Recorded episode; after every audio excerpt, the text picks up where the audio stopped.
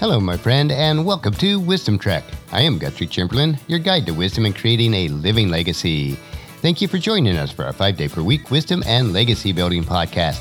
Today is day 546 of our trek, and it is Wisdom Wednesday. Every Wednesday along Life's Trail, we will dig for the nuggets of wisdom that are found within the book of Proverbs. Today, we'll explore the first half of chapter 30. We are broadcasting from our studio at the Big House in Marietta, Ohio. In our study of Proverbs, we will switch our focus from King Solomon, who wrote most of the book of Proverbs, to a man that we know little of, whose name was Agur. In some translation, it indicates that Agur was writing to Ithiel and Ucal. These men could have been disciples or friends of Agur, although some Bible translates the meaning of these two names with the assumption that they do not refer to actual people. Most commentators believe that Agur lived in the same era as Solomon. We don't know much about Agur except what we can glean from this one chapter. This is one of my favorite chapters in Proverbs because of its rich imagery and contrasting statements. The name Agur comes from a Hebrew word meaning collector.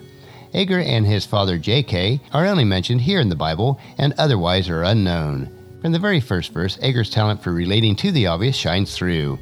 I'm sure that many of us can relate to him from his very first statement, which is, I am weary, O God. So let's dig into the nuggets of wisdom today that Agur shares with us in verses 1 through 17 and starting with verse 1. The sayings of Agur, son of Jakeh, contained this message I am weary, O God. I am weary and worn out, O God.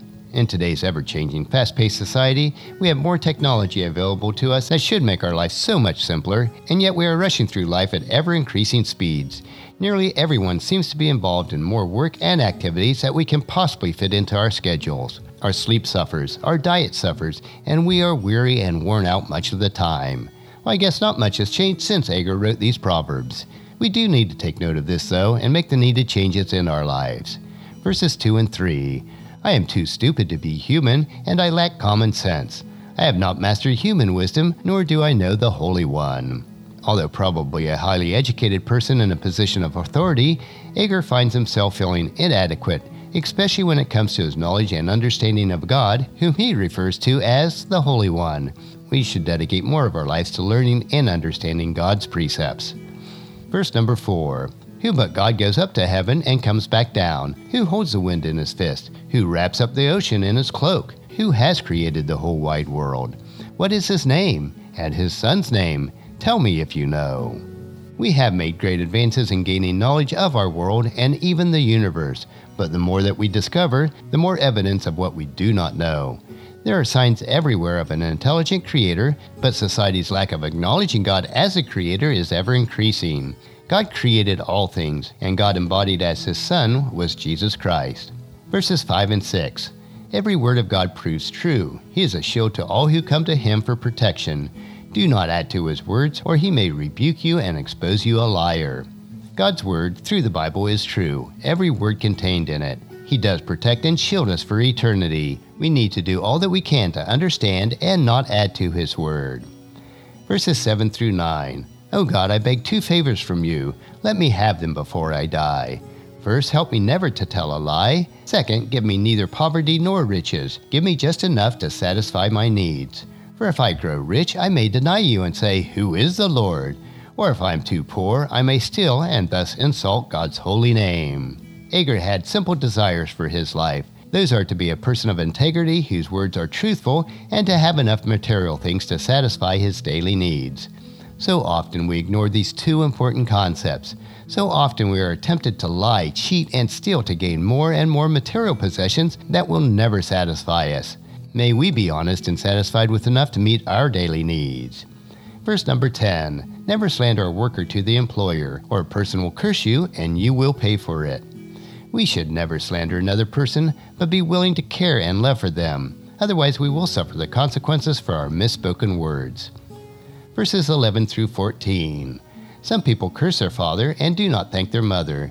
They are pure in their own eyes, but they are filthy and unwashed. They look proudly around, casting disdainful glances. They have teeth like swords and fangs like knives. They devour the poor from the earth and the needy from among humanity. Our hearts and minds are the reservoir of our soul containing the contents of who we truly are. If we are full of corruption and pride, then it will be evident in our actions. No amount of self justification will make it right. Let us fill this reservoir with that which is good in helping others.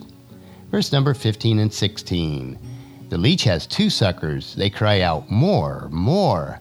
There are three things that are never satisfied. No four that never say enough the grave, the barren womb, the thirsty desert, and the blazing fire. In these verses, Agur begins some of his beautiful analogies and descriptions about life. The poetic style is designed for emphasis. The reality is that we are rarely satisfied with what God has given us. We are always crying out for more. Agur describes our lives with four unquenchable desires the grave, who takes the lives of everyone, the barren womb, who so desperately desires to be filled with life, a desert that drinks all the water that's poured out on it but desires more, and the blazing fire that will consume everything in its sight.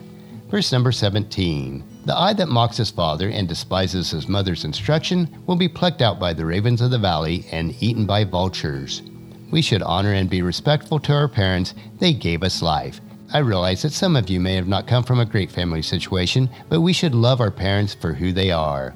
If they were good, loving, and nurturing parents, replicate their good traits. If they were not, resolve to be a good parent or mentor yourself.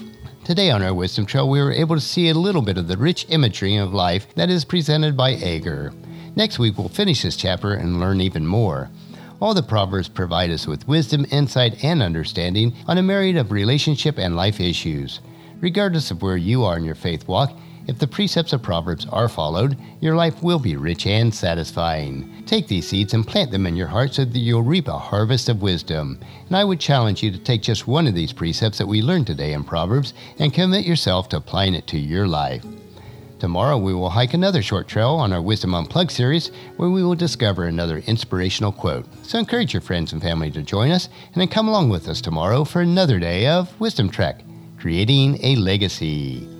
That will finish our trek for today. If you'd like to listen to any of the past daily treks or read the daily journal, they are available at wisdom-trek.com. And thank you so much for allowing me to be your guide, your mentor, but most importantly, I am your friend as I serve you through the Wisdom Trek podcast and journal. And as we take this trek of life together, let us always live abundantly, love unconditionally, listen intentionally, learn continuously, lend to others generously, lead with integrity, and then leave a living legacy each day. I am Guthrie Chamberlain, reminding you to keep moving forward, enjoy your journey and then create a great day every day. See you tomorrow.